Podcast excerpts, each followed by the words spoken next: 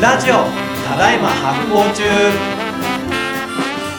はい前回から始まりました、えーラジオただいま発行中の本編の第1シリーズが塩と醤油、えー前回その総論塩と醤油これからこんなお話しますよって話を、えーざっくり、えー僕と平木さんでしましたんで今回から、えーその中身について醤油の実際の話について、えー掘り下げていきたいと思いますはいではですね、はいちょっと日本の国々神話の話からスタートしますね。あはいはいあの、ほら、古事記のさ、うん伝説っていっぱいあるじゃないですか。はいで、一番最初に、まあ、アマテラス大神っていう、ああの、すべてを滑る天の神様が出た後に、はいまあ、その子孫のイザナミイザナギっていうああのが、はいはいはいは出いてき聞いてたことありますねで、それで、あの、まあ、カオスだったうん地上に降りて、はい最初に国を作るっていう話がはいは出いてくるんだよ。はい。えーっとね、えーすごいとこから話始まるな。えー、日中の神天の浮足に立してその沼矛を差し下ろしてかきたまえば潮航路航路にかき鳴らして引き上げたまふときにその矛の端より滴たる滴り落ちる潮重なり積もりて島となるこれおのころ島なりというはい一節が出てくるんですけど、はいこれね、塩作りの場面なんですよ。塩って言ってましたもんね。そう。で、これ、あのね、えー僕の友達がね、はいあの、えー淡路島でね、うん塩作ってるのね。へえ。で、えっと、この淡路島っていうのは、この、おのころ島なんじゃないかと一説で言われてあ、はる。あ、はあはあはあ、今の話に出てきた。そうそうそう。はいだから、一番最初にイザナミイザナギが作った島なんじゃないかみたいな、へーまあ、ブランディングをやってる ような、まあ実際わかんないんだけどね。はいはい随分古いことなんで。はい。まあ、そういうえー場所なんですけど、そこのね、海辺でね、はい。塩を炊いてるんだよ。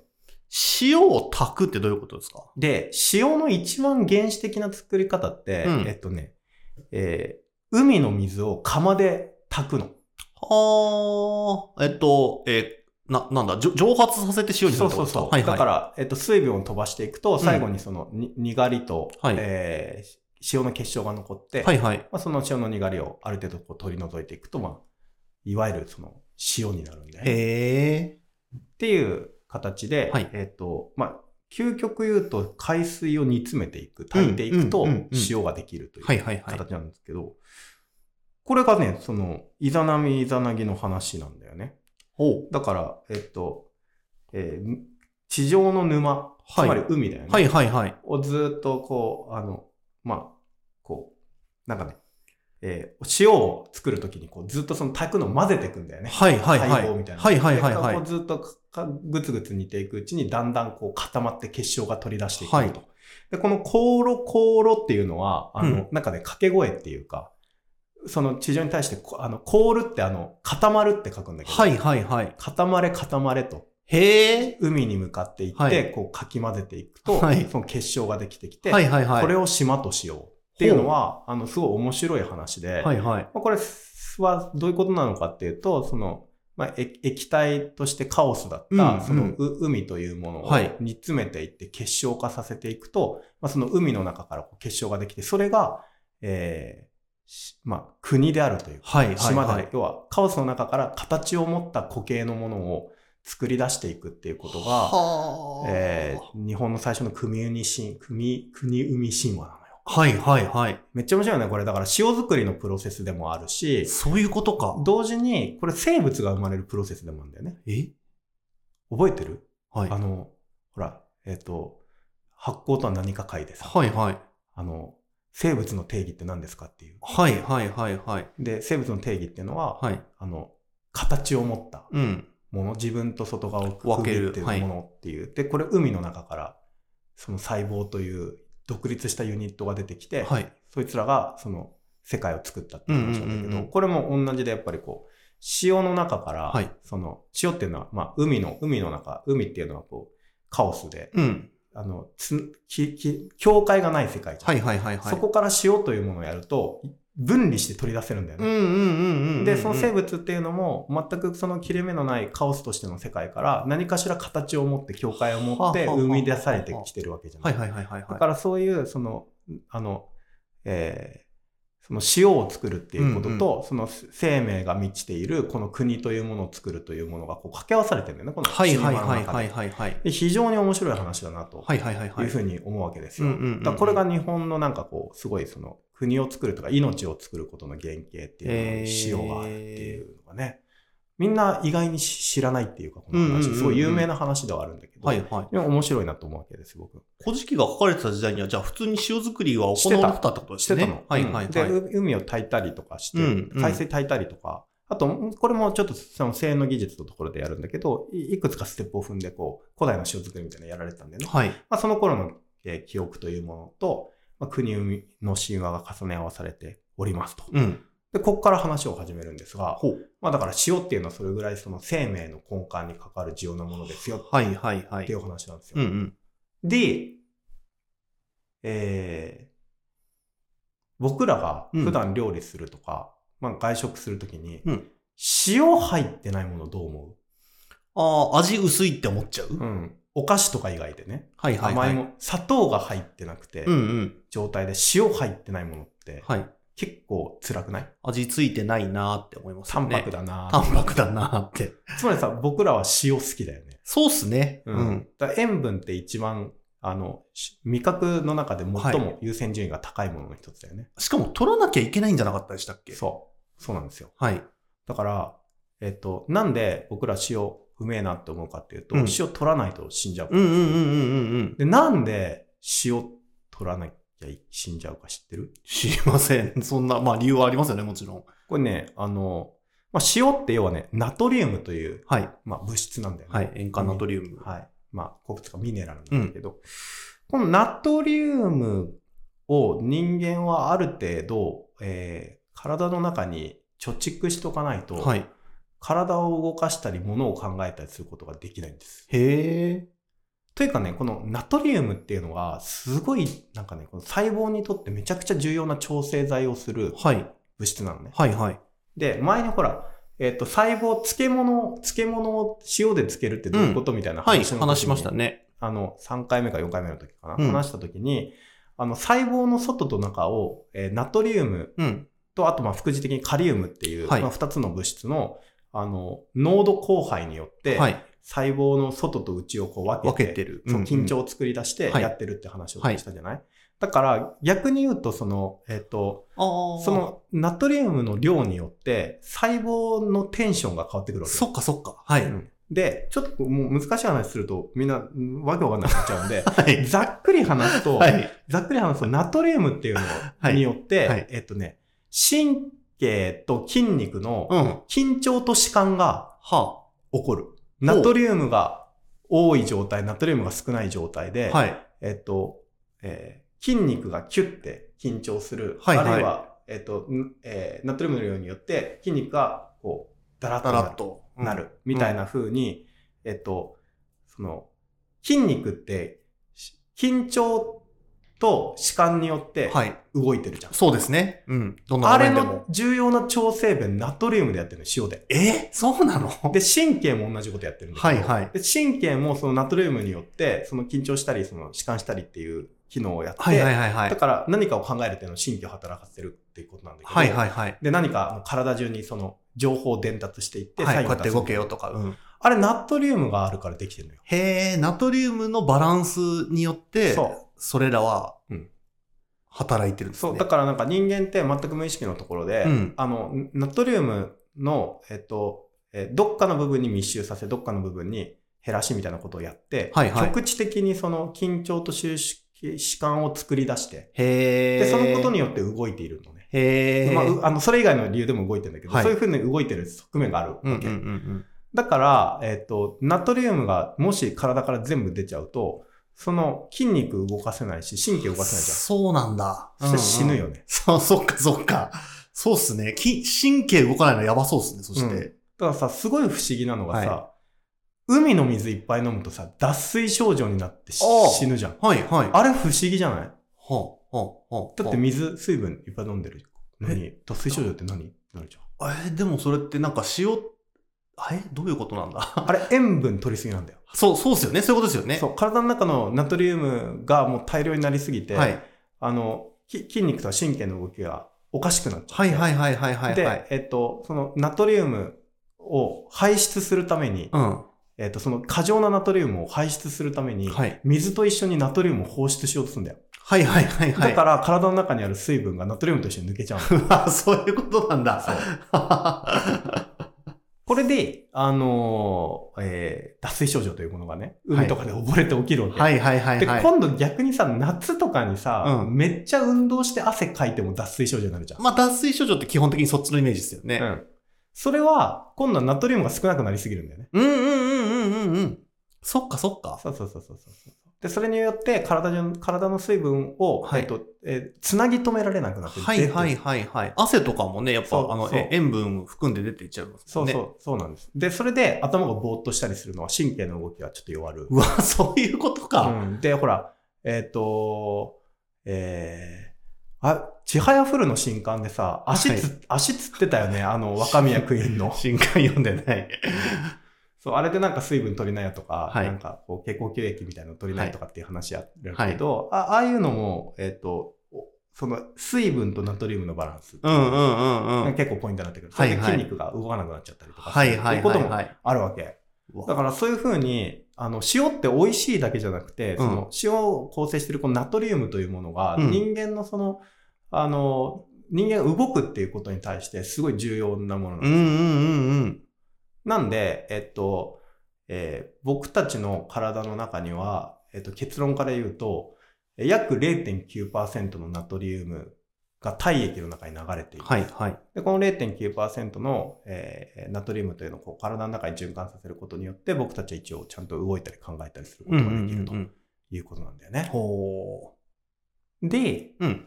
なんでそうなったって話なのよ。はい。これはもなう理由んはでそうなった単純で、うん。生物が海から生まれたからなんだよね。はそう。で、生物が、うまあ生物か動物ね。僕たちの祖先が、はい本当はトカゲトカゲみたいなやつで、はいその前はもっと魚類みたいなやつなんだけあ。ど、はい。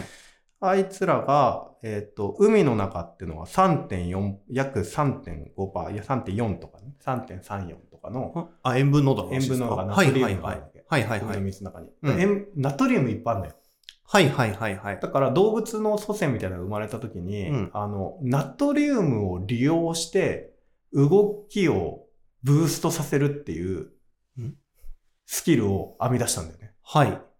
ナトリウムいっぱいああるなーみたいな。そっか、原原料がいっぱいあるものそうそうそうそうの方が、うん自分の、それが自分の活動にうん。直結してる方が便利だから、そう、だってそのシステムになった。そう、海にだってナトリウムなかったら絶対その機能開発されないじゃん。はいはいはいはい。海の中にたまたまナトリウムがあったので、こうのんナトリウムを媒介として、はい。えー動きのその効率を上げるっていうほう。まあ確かに。ことをうん編み出して、うんで、それやって生まれてきた動物がだんだん陸に上がっていっはいはいはいはい。で、えっ、と、じょまあ、上陸してきます。はいはいはいはい海から離れてきます。あれってなるわけよ。はあ、はあ、え えナトリウムないね、みたいな。地上に出てから、そう。そっかそっか。海ないからさ。う海で適正、適合されたやつだかあ。ら、そう、ナトリウムないね。ってなるわうっかりさんだな。け。うん。そう、困ったねって話なんだはよいね。はい。はいはい。で、その時、こうあの、それが動物の事情です。はい。で、今度ね、植物の事情を話します。ほう。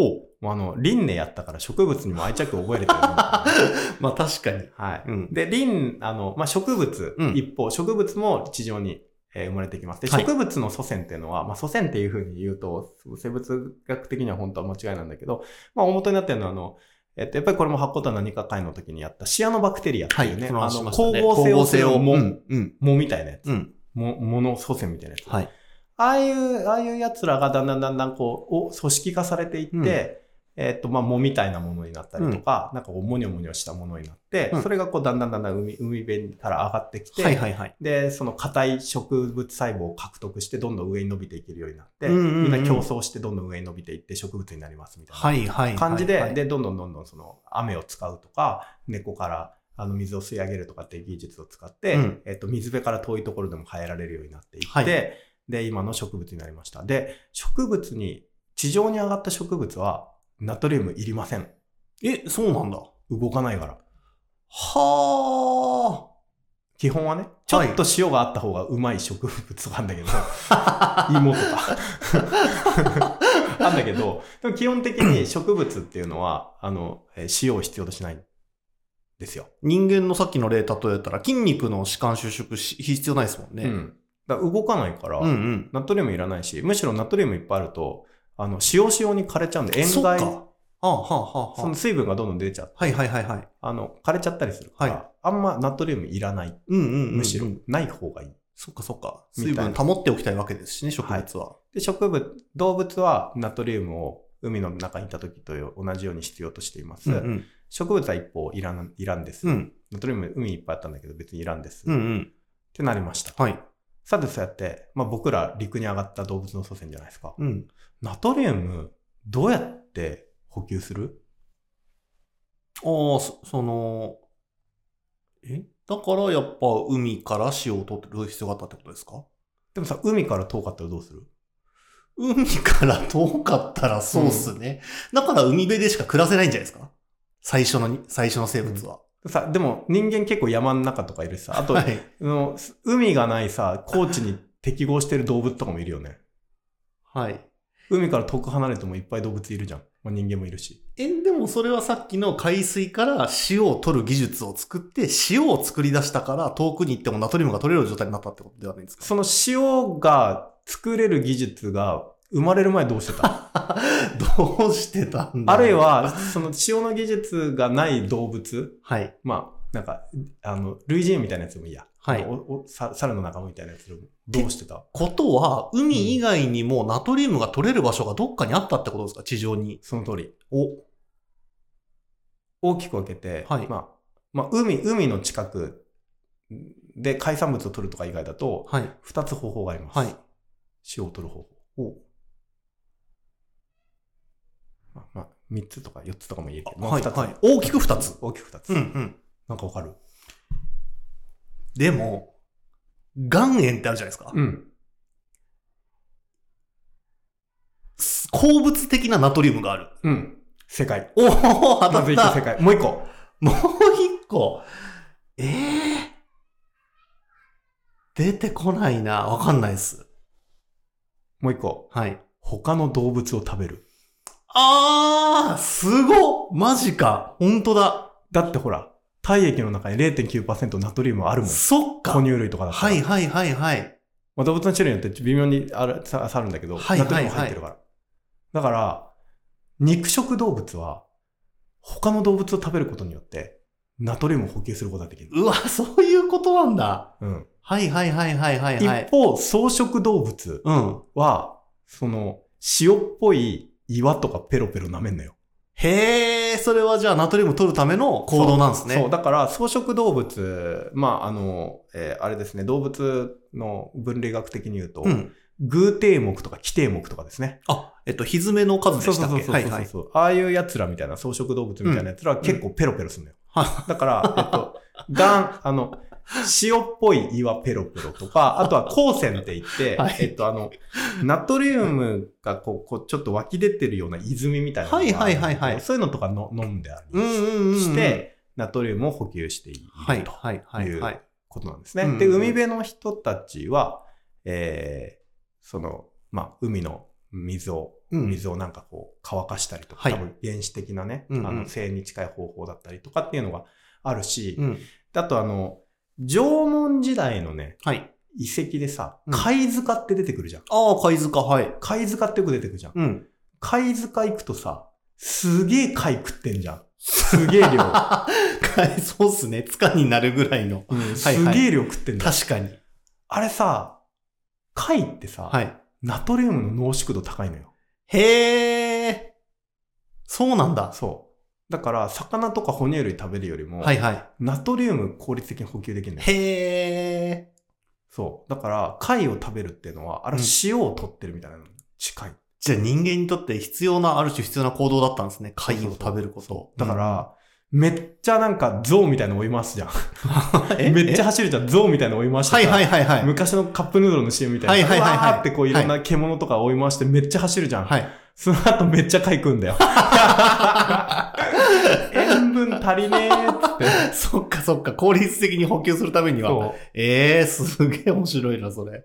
う。そうなんだよ。だから、そういうふうに、えっと、ナトリウムを何かしら取らないと動物って生きていけない。はいはいはいはい。あの、植物を食べても残念ながらナトリウムが補給できない。うんうんうんうん。だから、えっと、動物を食べるか、何かしらその、えーえーその、う海辺とか、はいその鉱物とかからうんうん塩を取ってこなきゃいけない。はいはいはいはい。ここで、だから、僕は何が言いたいかっていうと、うん肉食動物と草食動物、うん。あと山間地と海辺で運命分かれてるのは分かりますかこのナトリウムをめぐって。うん。で、一番、あ、まあだから、まず草食と肉食に分かれて、肉食は他の生き物を食べればナトリウム補給できるから、まあそんな難しくない。そうっすね。で、この草食うん。が、の、やつらは、うん海辺にいるやつらは、とはいえ、うん。えっ、と、お海あるから、はい。まあ何かしら方法はある。うんうんうん。貝とかも食えるし。うんで、山間地うん。のうん。草食動物、はい。辛くないそうですよね。海遠い上に。はい、ここで一つ質問です。はい。日本人はうん。肉食か草食で言うと、お草食。草食だよね。うん。肉食わないじゃはい。どちらかというと。ん。ね、魚は食うよね。はい。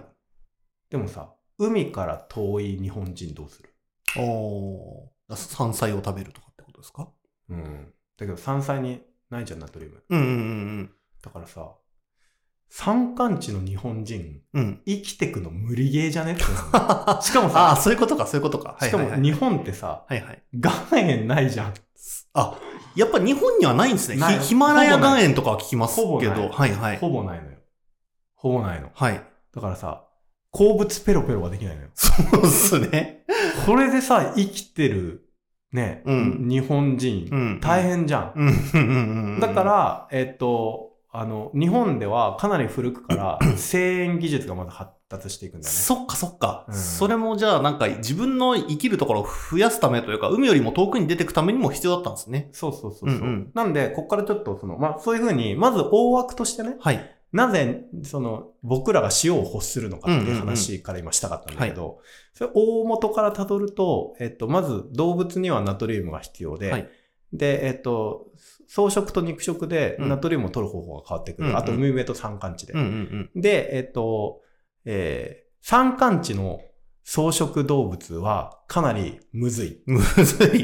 かなりそうナトリウム取るのむずそい。もそもハード、うんハードモード。でも、日本人の結構多くは、その状態に なる。まずここを押さえてほしいんだよね。あ そっかそっそか。それ繋がってくんだ。そうはだいからさはいはい。う。日本人ってすげえ無理ゲーで生きてきてるんだよね。過酷、やっぱり日本の自然過酷説がここで も。そう。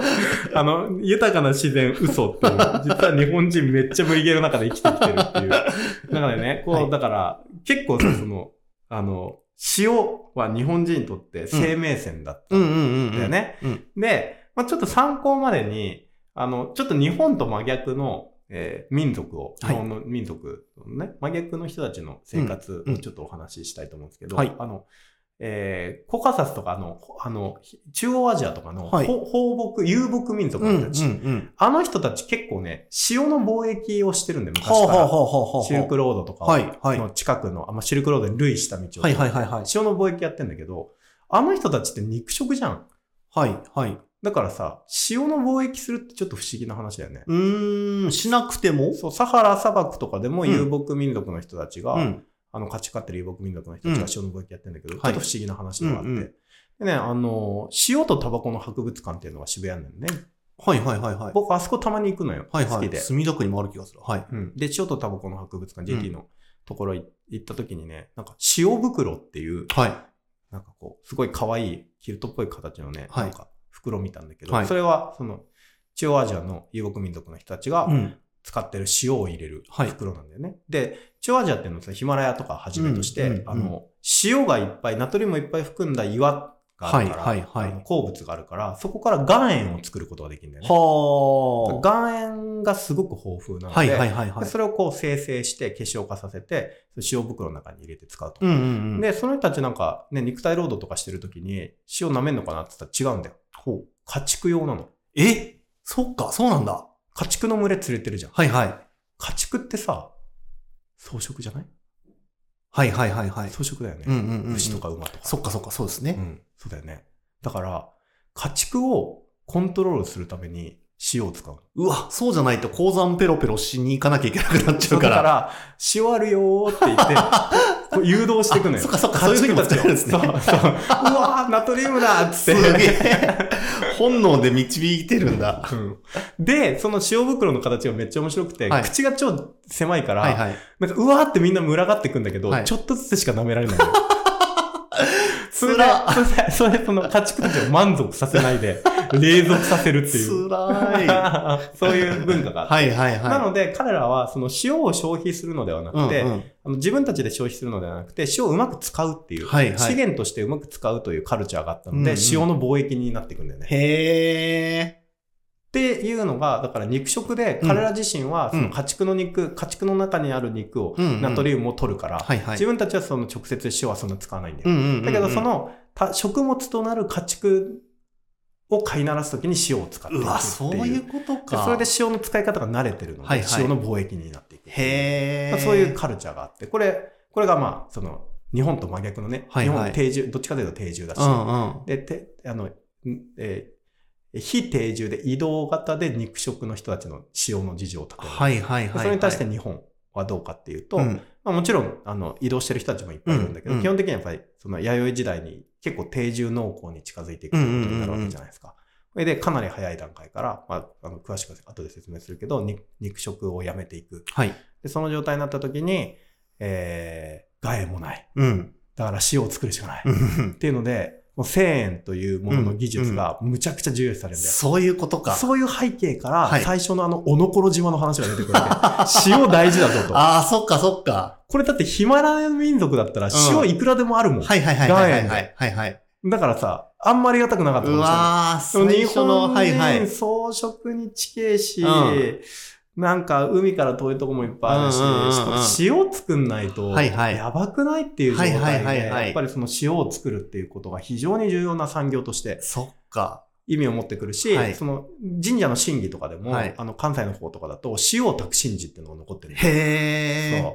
だから死を作るってことは本当に重要な、うん国の、国を治める基本みたいなはいはい。状態になっていくと。生命、生活に結びついてる話なんですね。そう塩作りが。そうなんです よ。面白い。まずここ、 全然醤油の話入んねえな。いや、入んないけど、うん僕久々に分かんない話いっぱいで面白いっす。 うん今までなんかちょっとやっぱね、いろいろ工事の話とか階段登ってたから知った気になっちゃってきましたけど、久々に知らねえ話来たなと思って楽しい全な。く意味わかんないよね、こ れナトリウムについて人生でそんな考えることあるかっていうね、あ話なんですけれども。はいはいで、まあ、はいそれが、えっと、日本人がまず塩というものを、うんえっと、重要視したっていうね、あの、その今の神話の話から思ったんだけど、そこから始まって、はいでそこからね、最初はね、その、さっき言ったみたいに海水をうん普通に煮ていくんだけど、はいめんどくさいじゃん、手間かかるから。うんうんうん。なんで、もうちょっとね、効率いいやり方を考えるようになって、はいはいはい。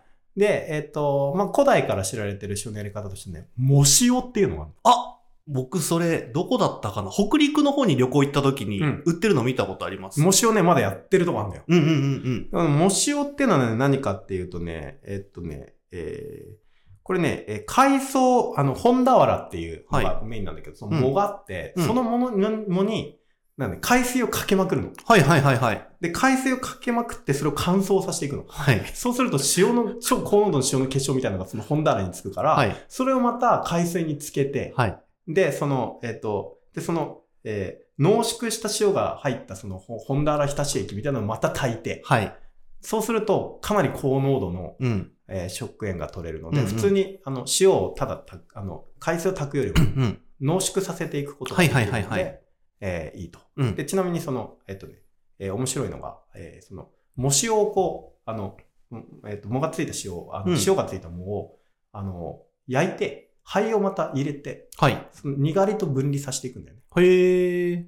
そう、だから、pH 値をコントロールして、その塩だけをこう取り出していくっていうことをする。にがりって何ですかにがりっていうのはね、凝、なんか凝固させる、うん。あの、ものうんなんだけれども、豆腐とかに豆腐で聞きますよねそう。使う、なんかこう、なんだ、あの、アルカリ値うん。で分離する。はい。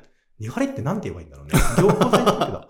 なんだろうね。ちょっと、あの、今度、宿題で、にがりとは何なのかっていうことを、ちょっと化学的にちゃんとあわかりましたははいい。まあ、にがり、はい。あの、っていうのは、海のし、海にはににがり成分がいろいろあるから、うん。どうしてもそのにがりと混じっちゃうんだけど、はいそれをこうはいなるべく取り除きたいんだにがりは取り除きって塩を作る。はい。そうそうそう。で、そそういうのをで、えっ、と、今度その、えー、物、し灰をつく使う。うん。うん。まあ、それ結構、一石二鳥はい、ぐらいの技術がああ、るんそだっけか。ど。灰はアルカリなんだっけそうそうそう。はいはい。 で、えっとね、これにね、ちはやふる、僕すごい好きなん ですさっきも出てきましたもんちはね。やふる、はい百人一首に出てくるんだよ、もしおが。はい。来ぬ人を待つ穂の裏の夕なぎに、役やもしおの身も焦がれつつっていうね。ああ、そういう歌があるんだ。そう、かなちゃんが好きなんだよね。このね、あの、いいんですよ、かなちゃこんどの子だっから。はい。の。藤原のサダイエが飲んでるんですけど、はいかなちゃんはあの、うんと、まつげが3本しかない 子だね。はい、はい。あの、子が、あの、その好きな男の子に、うんまあ、告白されるシーンがあるんだけど、ずっと待ってたんだよね。はい。かなちゃん、告白するの。私、もしおになるかと思いました。っていう答え方してるんだけど、あ平安時代かっていうね、女子高生平安時代かっていいシーンなんですけど、あのね、えーそういうシーンがあるんですけど、まあ、うんそうそういうふうに実は歌にも読まれてたぐらい、うんそうのん海辺でこう、藻塩を作っていくっていうのは、結構なんか風物詩ーうにんなうっんていて、うんまあ非常にあの日本人の記憶に焼きうん。う付んいていうんるうんというのが、えー古代の平安時代ぐらいなんですうけん。ど、はい。そこから中世にかかってこう、うんまあ、平安後期から鎌倉時代に、今度は、えっと、塩田方式っていうのができてきます。塩田。方式。うん塩田方式っていうのは何かっていうと、えっとね、海岸のすぐ近くにうん砂地を作って、はい。そこに大量の海水をぶっかけていくんだよね、砂地に。ほうほうほう。で、天日で当てんの。あーあ、炊くんじゃなくて。そう。そう天す日るで。とはい勝手に蒸発してって、うん、うん。その砂地のところに塩が結晶化していくから、うわ、そっちの方がいっぱいできそうですね。そうそう。だから、なんか、広いところでできるしさ、はいはい。あの、塩炊きまくるとさ、うん。木材いっぱい使うじゃん。そうですね。だからさ、山が剥げるん だよ。あ 近くーの木、木が倒されて。そうはだから、あんまサステナブルじゃねえな、みたいな、大量に作ると。っい はいはいはい。て思ったから、そこから出てきたのが、その、塩田方式っていうので、うんこれだからね、あの、まだね、やってるとこもあって、ここは塩い田方はい。式それあの画期的っぽいな。い石川の能登だね。あ、そっかそっか。そ僕、うそ能う登行った時に、それも見一た部かももしれな塩いもやってるし、うん今でも塩田方式やって、はいはいはいはいみんなでこう、海水撒いて、うんうんうん蒸発させて、で、塩を取り出すっていうのをやってるんだけど、で、この塩田方式が、うん。さらに、えー中世の、えー中盤後期ぐらいからですね、さらに進化してね、はい。入浜式塩田っていうのができてくるよ。入浜式園で。うん。これね、やばい。僕、これ、あの、仕組み見たときに、天才と思った。 あどういうの、ことですかはい。入り江でさ、はい引。き潮、道潮ってあるじゃん。はいはいはい。道潮の時に、う海水入ってくるよね。はい。で、ダム作っとくの。はい。で、道潮のタイミングで、ダムせき止めるとどうなるうわ、すごっそこで、海水が残って、それが天日に当てられるってことですかそうはい。だからさ、持ってかなくていいのよ、すエスタポげリタって。え自然の力で勝手に、すごい海水が入って、それはがい天日で干されて、また結晶化して塩が取り出せるうとわぁ、賢いいう状態になって、えーこれが、えっと、日本の、まあ、えっと、近代に入るまでの要は、あの、かなり効率的なその機械の力とか使ったやつに行く前の、うん。結構一番効率がいい方法なんへで。ー入浜式塩田っていうのが。へで、えーこの入浜式、まあ結論から言うと、ぇー。うん。この入浜式塩田が栄えた場所から、醤油産業がライジングしていきます。えそうなんだ。そこ結びついてるんだ。そう。だから、えっとね、ここで、入浜式塩田のとこまで調べると、はい。実はなぜ醤油ができていったかっていう一つの合理性にたどり着くのえぇまず、一個は、えっと、醤油を作るときには大量の塩が必要なので、ー。はい。えー塩が取れてる場所じゃないと、うん、うん、うん、うんい。けなかったんだよ。でもう一個は、えっとね、だんだん、製塩技術が発達してって、中世の、うんこ後半から。コモディティ化していくんだよ、技術が。はあ、ない一般化するみたいなだこかと。ら最初塩って、はい。すごい高価なものだったんだけうんど、うん。だんだん値段落ちていくから、はいはい。塩の業者が、イノベーションを起こさないとやばいってなるのよ。はいはいはいはい。で、一番最初に、その、塩で栄えたところが、はい。コモディティ化の影響めっちゃ受けるから、はいはいはいはい。だから次のイノベーションやっぱり起こそうっていうう、んうんうんうん。ね、あの、アメリカのシリコンバレーみたいな話。はいはいはい。で、まあ、ここまでは想像できる。うんうん。三つ目の話はめっちゃ面白くて、はい。日本の塩は遠くに運ぶのに向いてない。えどういうことだろにがりの量が多いから。うへえにがりってはい水分を含んではい湿気やすいのよ。はいはいはいはい。まあ、だからそういう性質とかも含めて溶剤とかとして働くんだけど、はいはい。だから、あの、海水から作るからにがり成分が多いのよ。はいはいはいは頑張い。って抜こうとするんだけど結構あんのよ。あーで、それ、を、あの、で、しかも日本、し、湿気てるじゃん。はい。梅雨とかの時期とかひどいじゃん。うん。あの時に、塩をさ、塩を作ってさう、ん山間地に届けていくうわんうん。け。で、あの、とにかく、草食民族だからうんうさ、ん。日本人。うん。山あいのところに塩届けていかなきゃいけない。うんうんうんまあ、その塩の道っていうのは必要ねとし、てはあの、はい宮本常一さんっていう民族学者はその話書いてんだけうど、ん。昔はなんか、その塩をこう、背負ってこはいはう、い運んでいくのがあったんだけど、はい。デロデロに溶けんだよ。溶けちゃうんだ。うん。ブヨブヨになっちゃう。はいはいはい。で、その時に、まあ、いろんなイノベーションが起きて、うんもう醤油産業勃興していく時に、醤油ってさ、ああ運びやすくないいってなはる。あはあはあはあはあ。品質変わんなくないってなる。すごっだからさ、塩の代わりとしてあるってことじゃあ、醤総油。論でさ、総論で塩って品質安定してるよね。はいはいはいはい。えっ、と、運びやすいよね、日持ちするよねとか。話しました話しました。あれは、えっ、と、まあ、それが全てじゃないんだけど、うん塩のまず成り立ちが、うん実はその、運搬し、安定して運搬しやすい塩っはいはいはいはい。っていう性格を持ってたからなのはいそはいはいれそれはがい全部じゃないんだよ。でもうんその性格を持ってたからなうのんうんうんうんうんうん。なので、結論から言うと、中国にも醤油あるんだけど、うん日本の方が圧倒的に醤油が身近というか、はいはいはいはい産業としてきちんと、あの、組織化されたの。ええその理由は、日本人が基本草食民族で、はい。岩塩がなくて、はい。海塩がめっちゃはい湿気る。うわってー、いうだから醤油を作る必要性とか必然性があったんだ。あったんだよう。わー、すげえ。あったんだよ。はいはいはでい。これいろんな資料をやってるうちにだんだんそれが分かってきて、はいはいはいはい。だから、えっ、と、かなり中世の後半ぐらいから醤油の、こう、かなり大掛かりな運搬がなされてるんだけうど、んうんうん。それはまあもちろん塩のあの貿易っていうか、運搬もやってるんだけど、同時に。はい。はいでもなんかその、航海技術とかね、船の技術とかが上がるに従って、はい重たいもの一度に運べるようになってくるから、はいはいはい。醤油を運んでいくと、うん塩分が効率よく運んでいけるようになはるいはいはいはいはいはい。んだよね。なので、日本においては、実はその、えっ、と、ナナトリウム分で、まあ、ナトリウムというものをこう、うんあの、えーちゃんとパッケージして、安定したパッケージとして届けるっていう意味で、うんお醤油の果たした役割でかい。うん。うわ、そういうことか。えで、えっ、と、です。しかも、あの、元々の醤油産業が起こってるのは、はいさっき言った入浜式塩田ー。はいはいはい。がうん。発達してるところから。はいはいはいはいはいはいはいはい。ここで僕はなぜ塩の話からしたか分かりましたね。わかったわかった。すごいな。そうなんだよ。これはだから人間とナトリウムをめぐる、はいこのまず、基本的なニーズのところから 理解していくとですね、醤油の意味っていうのがだんだん分かってきますね。平久さん全部その、毎回そうなんですよ。入り口に行く前に、うんなぜその入り口っていうのが生まれたのかの木材ぐらいから説明するから、うん最初わかんないんですけど、うん分かった時めっちゃ気持ちいいです。よかったです。はい。はい。うん。ということで今日は塩の話でした。塩のさ話あがここを足がかりにしてですね、はいお醤油の話を、えーはい進めていきましょう。はい。じゃあ今回はこんな感じですかね。はい。第2回楽しみにしてます。この番組は制作発行デパートメント協賛バリューブックスで下北沢ただいま発行中スタジオからお届けしておりますポッドキャストは Spotify、映像は発行デパートメントの YouTube チャンネルで視聴できます。チャンネル登録を